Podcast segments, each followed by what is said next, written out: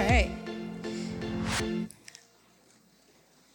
The next day, Peter started out with them, and some of the believers from Joppa went along.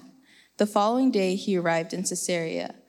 Cornelius was expecting them and had called together his relatives and close friends. As Peter entered the house, Cornelius met him and fell at his feet in reverence. But Peter made him get up. Stand up, he said. I am only a man myself. While walking with them, Peter went inside and found a large gathering of people. He said to them, You are well aware that it is against our law for a Jew to associate with or visit a Gentile. But God had shown me that, it, that I should not call any impure or unclean. So when I was sent for, I came without raising any objection. May I ask why you sent for me? Cornelius answered, Three days ago I was in my house praying at this hour, at three in the afternoon. Suddenly a man in shining clothes stood before me and said, Cornelius, God has heard your prayer and remembered your gifts to the poor. Send to Joppa for Simon, who is called Peter. He is a guest in the home of Simon the tanner, who lives by the sea. So I sent for you immediately, and it was good of you to come. Now we are all here in the presence of God to listen to everything the Lord has commanded you to tell us. Then Peter began to speak. I now realize how true it is that God does not show favoritism, but accepts from every nation the one who fears him and does what is right. You know the message God sent to the people of Israel, announcing the good news of peace through Jesus Christ, who is Lord of all. You know what has happened through the province of Judea beginning in Galilee after the baptism that John preached, how God anointed Jesus of Nazareth with the Holy Spirit and power, and how he went around doing good and healing all who were under the power of the devil, because God was with him. We are witnesses of everything he did in the country of the Jews in Jerusalem. They killed him by hanging him on a cross, but God raised him from the dead on the third day and caused him to be seen. He was not seen by all the people but by witnesses who God had allowed or had already chosen. But us who ate and drank with him after he rose from the dead, he commanded us to preach to the people and to testify that he is the one who God appointed as judge of the living and the dead. All the prophets testify about him that everyone who believes in him receives forgiveness of sin through his name. While Peter was still speaking these words, the Holy Spirit came on all who heard the message. The circumcised believers who had come, to, come with Peter were astonished that the gift of the Holy Spirit had been poured out even on the Gentiles. For they heard them speaking in tongues and praising God. Then Peter said, Surely no one can stand in the way of their being, of their being baptized with water. They had received the Holy Spirit just as we have. So he ordered that they be baptized in the name of Jesus Christ. Then they asked Peter to stay with them for a few days. While you're standing, let's pray. Father, we thank you for your word, and we thank you for the testimony of the church being built. And I ask that we would build this community on that same foundation. Give us the grace to understand what that is and how to express it in our lives. In Jesus' name, amen. Please be seated. Thank you.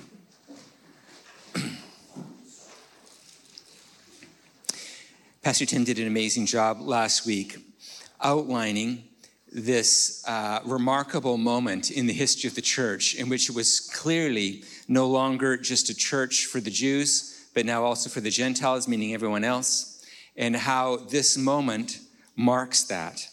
It's a moment in church history that clarifies what God's kingdom is about. That it's not built on a common culture or even a, a specific land, but a common faith.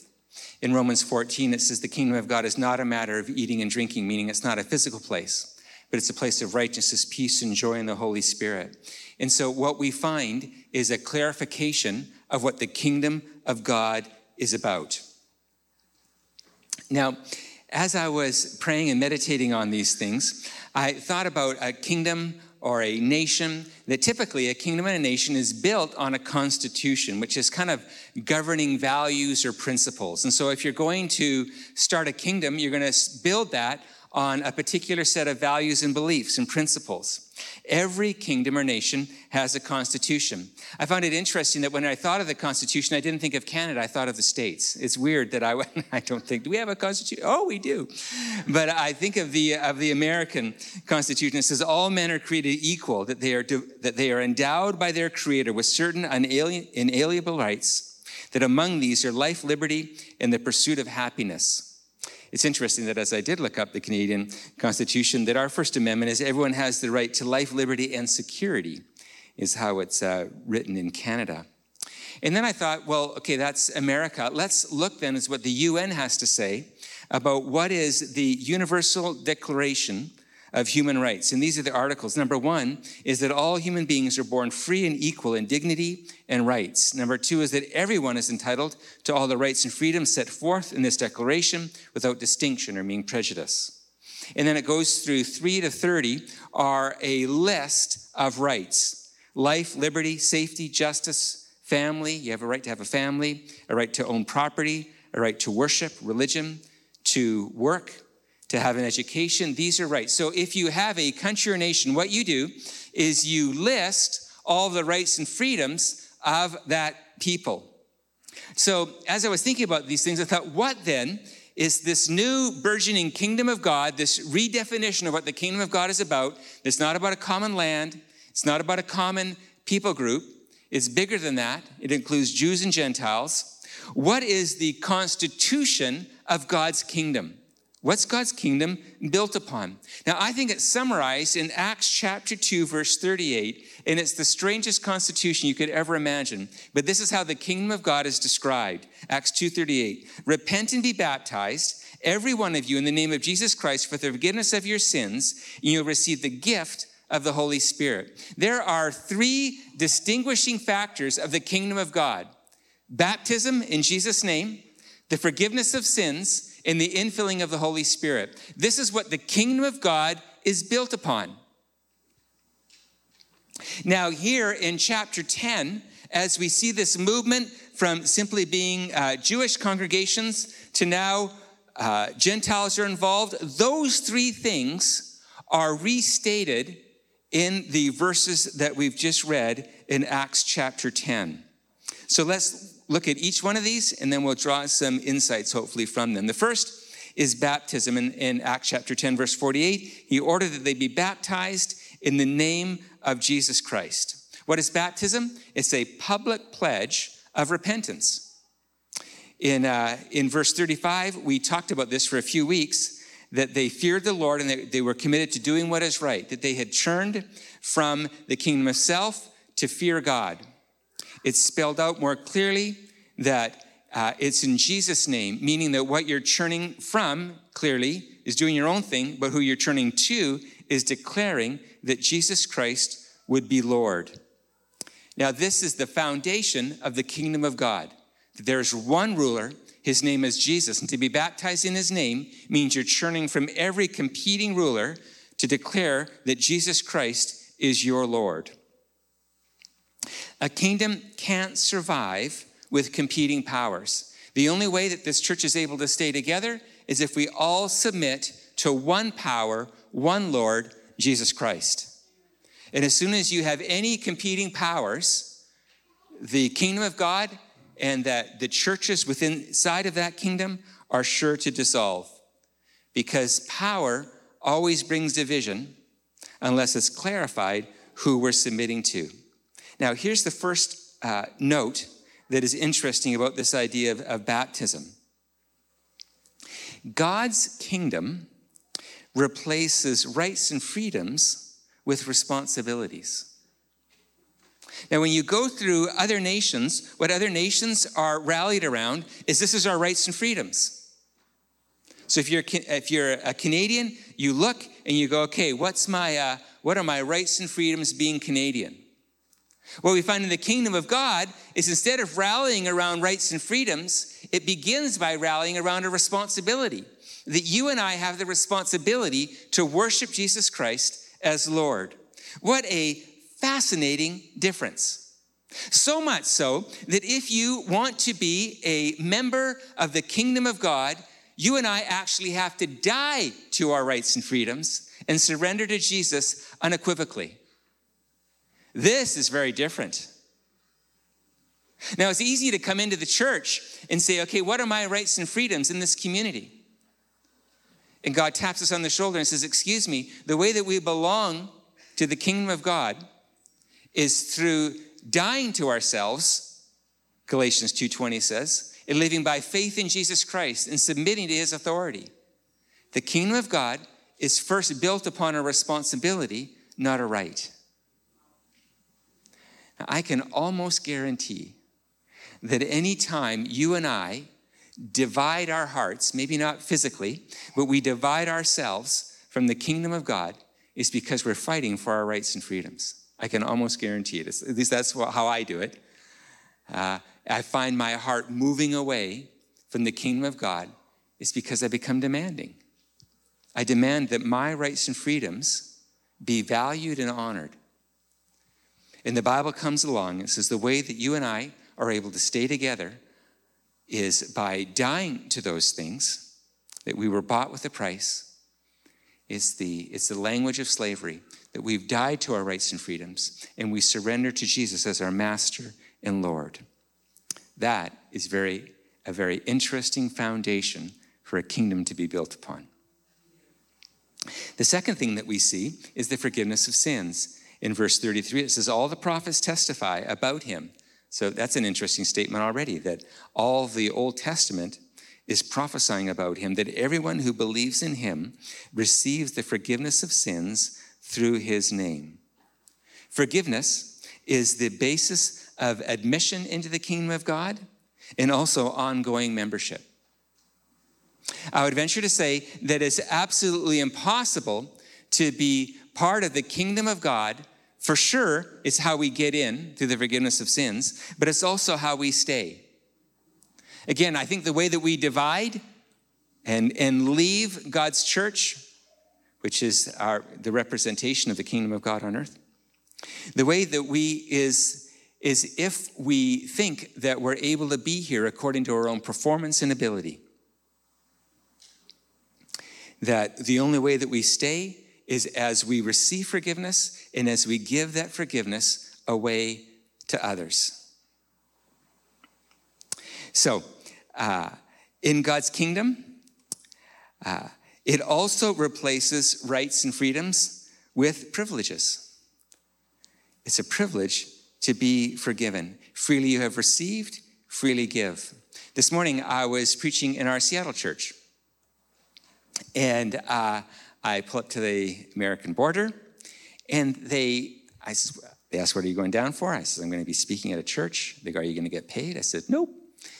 And uh, but they didn't believe me, so he wrote me a little slip, and I had to go in and talk with some very friendly border guards. And uh, so we had a little chat. It's all good. But now imagine I'm coming back into Canada, so I am entering the nation of Canada. Now imagine if the border guard uh, stopped me and says, Excuse me, um, in order to enter this nation, there's some things that we need to work through and clarify. And so the first thing that we want to know, uh, says the border guard speaking, do you feel loved today by the King of Canada? You know, can you imagine that this is the admission? Like, do you feel loved? Do you feel forgiven? Do you feel grateful for the forgiveness that you've received? Through your king dying for. Like, what a, what a strange uh, reason for being admitted into a nation is if we receive forgiveness. I mean, most border guards are trying to make sure that we live up to the rules. And here we have our king doing something incredibly fascinating, and that is building a relationship with his people on the basis of forgiveness. What a great foundation for relationship. Isn't it profound? Now, I don't know about you, but the first thing that goes through my mind if I'm going to have a relationship with somebody is a contract. It's about clarifying the rules. What are the rights and freedoms? What are my obligations? Here we go. And God comes along and says, admission into this kingdom is built on the forgiveness of sins. And the only reason why you'll ever stay in this kingdom is if you work through the issue of forgiveness in your heart. It's the only way that you, you could get in, but it's also the only way that you'll stay. What's going to alienate you and I from God and from one another is if we stop living by the rule of forgiveness. It's a big deal. It's a big deal. I find it interesting when we think of, uh, of church discipline that there's only, uh, there's only one discipline that the church has, and it's to, uh, and it's to, it's to pull back an experience of the gift of forgiveness.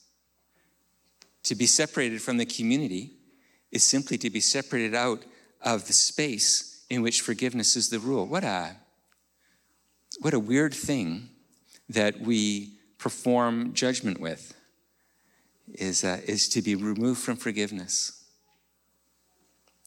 The final one that we see is the gift of the Holy Spirit. So we have baptism, forgiveness, and the gift of the Holy Spirit in verse 44. While Peter was still speaking these words, the Holy Spirit came on all who heard the message.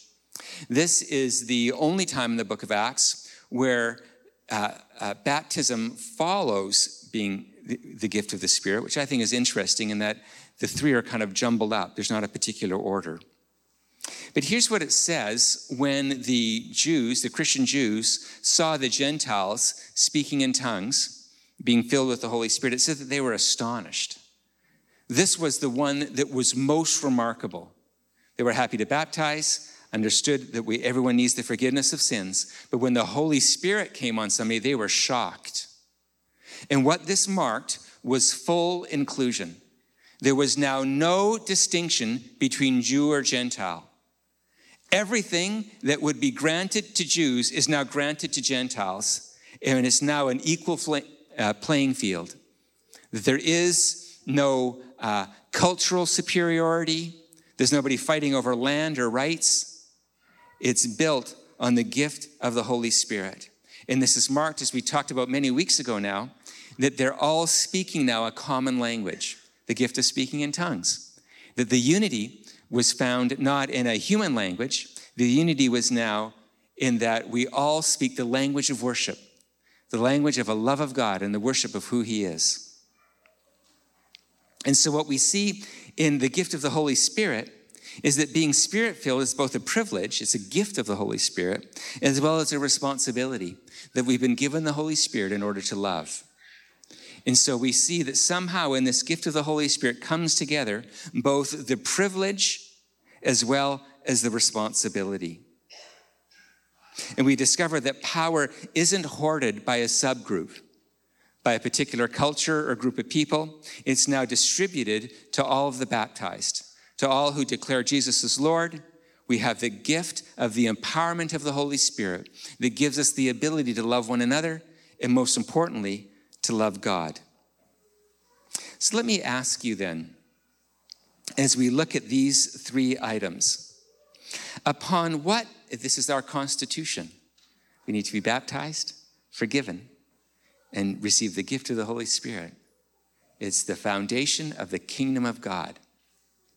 Let me ask you then, upon what fundamental principles do you build your relationship with God and others? You know, I think about when I get insecure in my relationship with God, the first place that my mind goes is not forgiveness, is my performance. It's the first place my mind goes. I go, Am I performing well enough? I just, I naturally go there. If I'm struggling with another uh, human being, I'm thinking about contract, not covenant. I'm thinking about whether they're keeping the rules and whether I'm keeping the rules. What uh, what do you use as a criteria for who you'll walk with? What's the criteria? Is the criteria forgiveness, baptism, being filled with the Holy Spirit, or are there other amendments in, the, in your constitution that have other qualifications in order to walk together? I find in my heart, if I ever add to these three, my relationships go sideways. And so it becomes the only way that you and I are able to stay in community in the church is if these three are not to, but they become the principal guiding factor of our relationship with one another. And I find it's also true in uh, my relationship with my natural family that only as I practice these three am I, are we able to walk together. Sadly, it's also why we divide.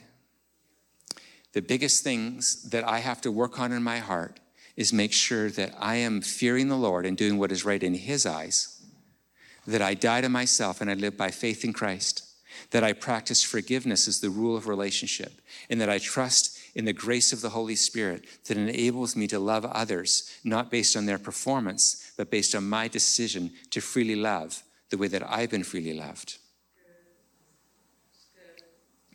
So, do you have rights and freedoms? Or do you have uh, privileges and responsibilities? I think this is a great way to think. We're going to continue to worship together. And uh, uh, I would like us to meditate on what we're building our relationship with God and each other on. Not rights and freedoms, but on privileges and responsibilities. If you would please stand as the worship team comes up, I would like to pray for these things.